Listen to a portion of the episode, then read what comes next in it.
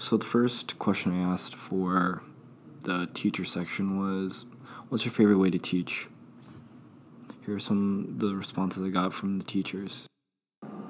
There's a concept in education called backward design, and it's where you have an, an essential question, a big, broad question, a so what kind of question. And you hit that question, and then you start to drill in.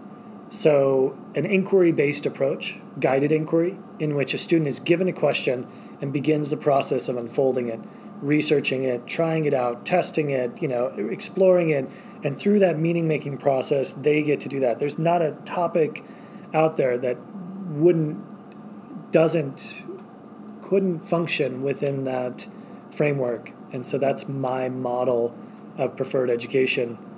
Sometimes it's appropriate to embed within that the drill and kill, learn this, regurgitate it later. Um, but for the most part, that's within a context. So sometimes you need some front loading by which to have a conversation about a science topic. But that topic should, again, be meaningful and relevant to you. And so through that process that I discussed, the backward design model, um, and it's really where the goal is what's in mind at the forefront. And the reason they call it backward design is because typically teachers opened up a textbook, taught a kid, and then assessed them. Well, what if the assessment drove the instruction? What if the end goal of learning drove how you taught to that student? And then that, because students are different and we learn differently, you had a varied approach. You know, the workshop model is pretty classic. I don't have you heard of the workshop model? Yeah, so you start with like a mini lesson and then you kind of introduce like a project or a lab or something like that and then you can rotate around. You know, I've I've tried so many different things in the classroom in terms of I'm, I'm constantly experimenting with my craft and like what works and what doesn't work, and I like to try new things. Um, I think the day and age of the teacher getting up and talking off of a presentation for an extended period of time is just not really as effective as it used to be. You know, when I was in high school, I would show up to my science class and we would take notes, and everything was right off the notes and on the test, which is like you know, not necessarily a, a bad thing to learn how to do that. Like that's a skill in itself, but then I think is that really like a higher functioning skill, you know? Um, so I think anytime you can get the students to do the thinking and anytime you can get the students to do the talking, the more involved students are in the lesson, the more learning they're going to do. Yeah. So really like as the teacher, your role should be to like facilitate. Like you get up, you you give them kind of like the basic skill set or basic information they need to get started with tackling a task and then you're there you know, on the side of the student, kind of uh, guiding and assisting, you know, facilitating. Um, you are not like the keeper of knowledge, you know, because anymore, and that was the way it was when I was in school. Like my teacher had all the information. You had to get the information from him to be successful, um, and you know that's not really the way it works anymore. You guys have Wikipedia, smartphones. I mean, you guys, in a sense, have access to so much more information in a couple clicks of a phone. So I think really what it's about is just preparing you guys for what the real world's about. Mm-hmm. And that's you thinking and talking. And so the more you can incorporate that into your instruction where the students are the ones taking those. And it's tough. I've had students that really kind of balk at the idea of like, all right, well, here's the thing. I need you to do some research stuff because, you know, students, I think, are kind of comfortable with that traditional role of the teacher up in front of the room and saying, you need to know this. So we're kind of at a critical juncture right now with education where I think if education wants to keep up with societal trends of like, what actually the real world is like and what people expect from their employees in the workforce, we need to be seeing more out of our students taking ownership in their own learning in the classroom. Yeah. So, whatever you're doing as a teacher to facilitate opportunities for students to be, I guess, involved deeply with their own learning and guiding their learning, and you're there to assist and facilitate that, that's the best way possible. Oh, definitely not sitting down in a desk. Like for me, I am very movement, kinetic, you know, driven. Uh, and so I like to be moving around. So my favorite lessons are when the students are also like up and moving around, right? When they're going group to group, when they're interacting with not just the three people that are at their table, but the 20 people that are in their class. Um, you know, sometimes we even do just brain breaks in the class where we walk to the stop sign and back. That's just because you cannot sit in a desk for an hour and a half and still continue to be productive. The brain has to take that break. And I think that through movement, it actually is it's a better break than just not doing anything, right? One of the thing, great things about being a classroom teacher is that you determine your curriculum. And so, to a certain extent, there are some things they re- that the state or the national standards are going to require you to do, but I, as a classroom teacher, had a lot of control over what I was teaching, and so therefore, I taught things that I was interested in because passion is contagious. And if I am interested in something, I guarantee I can at least make even the most reluctant student just at least a tiny bit curious because that is a contagious emotion. Each uh, teacher's response was um, different on how they like to teach. With the first response, he said that having a big idea first uh, in teaching and then expanding that idea and try to get all the nitty gritty things uh, in that idea um, is one of the better ways to learn because students can nitpick little things that they like about it or things that they can memorize and put it into a project. With the second one, um, he said that having a big uh, concept map on different ideas you can do for projects is uh, a great way to learn because having uh, different things you can pick up uh, and uh, do gives the student more um, imagination on how they can explain what they are thinking of and putting it into a project. With the third response, he said that he likes to teach getting up and talking to everybody. I thought that's one of the more uh, extroverted kind of uh, leaders there because talking to everybody and making sure they're all right and you know having that connection bond is a great way to teach. With uh, the last response she said that um, being making sure that in her curriculum uh, she had something that she was interested in and hopefully that could translate to other students to make sure that they are interested in it also. This uh, would just help build a stronger bond between teacher and a student. Not only that maybe make the class uh, fun for everybody in the classroom. Overall each um, each response was very in depth on how they like to teach and why it's important uh, to how they teach and what they're teaching. Uh, another question I asked teachers was How many students do you have in each class? Um, this could definitely affect how uh, the class could learn, so that's one of the main reasons I asked this question. Here are some of the responses I got. You know, I've had such varied teaching experiences from public schools to private schools to international schools. It really, I mean, I've had classes of four or five kids, and I've had classes as many as 70 students, you know, in a graduate level or undergraduate level seminar, you know, I mean, it, so it just varies. And in that regard, I've also had block, I've had, you know, 45 minute periods, I've had seven period day, I've had that all.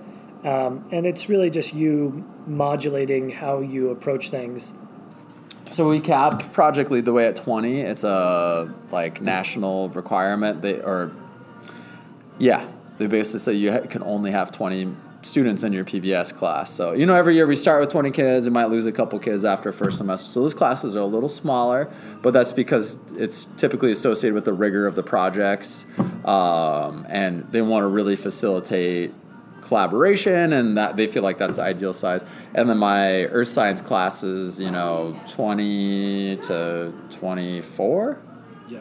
is kind of the goal. Science we like to keep it 24 or less because you start running into safety issues especially if you have chemicals and stuff out and you got like 30 kids in a room. Um, when i taught in laurel i had seven sections of close to 30 in a day I had one class that was like a advanced science class that was close to 20, but I had 28 to 30 kids in every class, mm-hmm. which was, and they were seventh graders too. Oh, so that, that was tough. I would see about 200 kids. Some of the kids I'd see multiple times, but I had two, 200 students a day Yeah. in my class. here at Whitefish, I have 60 to 100, maybe, you know, A day, B day kind of thing. So I, I just think I really believe the schedule is more conducive to student learning here, Yeah, definitely. the block schedule. Uh, Oh man, I would say probably an on average 20, 18 to 20. Um, you know, there's some classes like my smallest CCR class I think has 16 kids, and my biggest has 24. So I guess they kind of some average somewhere around 18 to 20.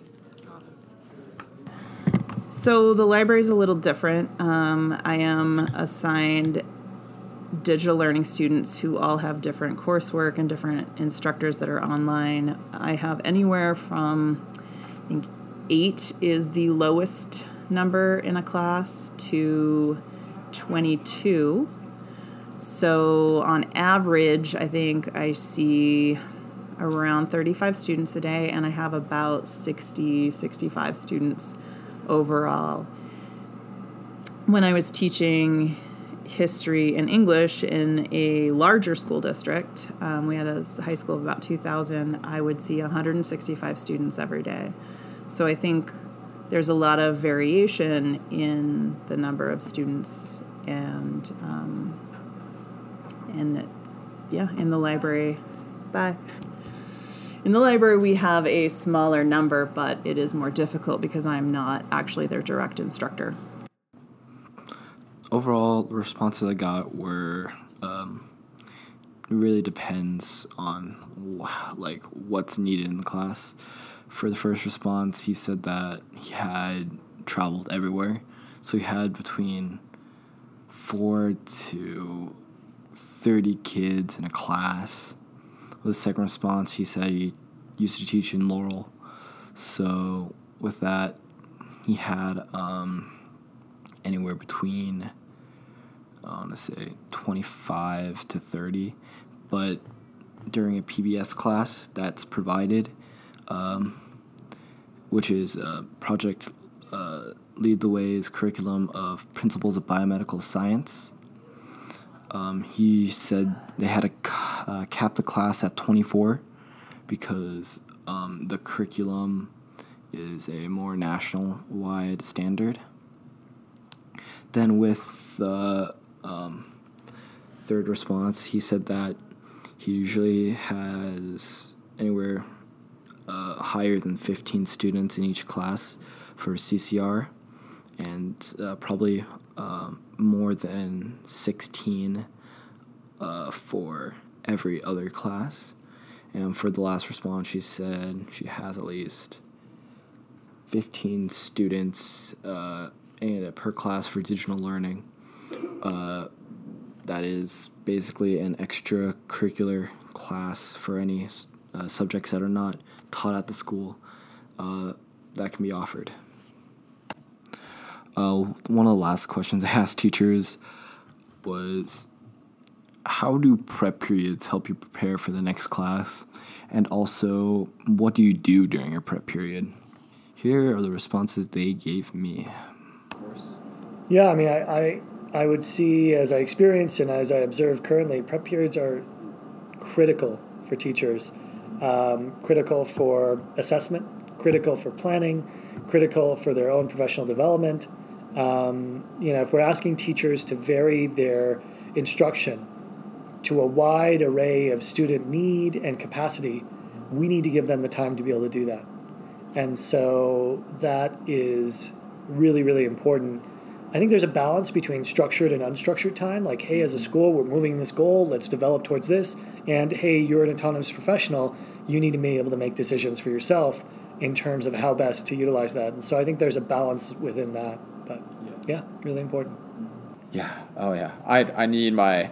And teachers get really salty if they lose their prep period because it's, you know, this is just my seventh year of teaching. And I imagine if you came back and did this interview 23 years from now, I would have completely different answers. And I'm going to learn a lot in the next 20 some years. But um, I, I'm a young father. And so when I um, had my daughter uh, three years ago, she just turned three, um, I had to re pri- kind of prioritize how I did things. My first year of teaching, I would get done with school, I'd go home, I'd grade papers, lesson plan for the next day. I'd be up to almost like 9:30 every night, just like grinding away trying to be prepared.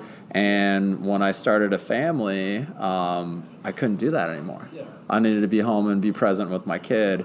Um, and that's been a big transition. So now that I, I'm kind of understanding that balance, my prep is so critical. Like I've got to get grading done. I've got to talk to students. Um, you know, catch up on teacher meetings. So I, I really do value that prep time. Oh man, I get so much done during the prep periods, and I'm I'm I like the block scheduling as far as preps go, um, because it allows me to stay focused for a longer period of time as opposed to just 45 minutes, like you guys' flex, right? 45 minutes is tough to really get into a project or get really into something focus wise, and so I love the hour and a half because I can just man batten down the hatch and go uh, and stay productive. I use it for planning. I use it for grading. I use it for you, know, you name it. So again, when I was a classroom teacher, they were invaluable, especially um, as an English teacher. Um, a lot of times I would spend prep periods. Actually, that's not true. I wouldn't grade during prep periods because there's not enough time in a prep period to grade. Um, but a prep period helps you um, gather and obtain resources for the curriculum that you're going to be teaching. Um, and also just to really, for myself, anyways, get back to what is the goal, what do you want students to be able to do in the particular lessons that you're teaching for that day.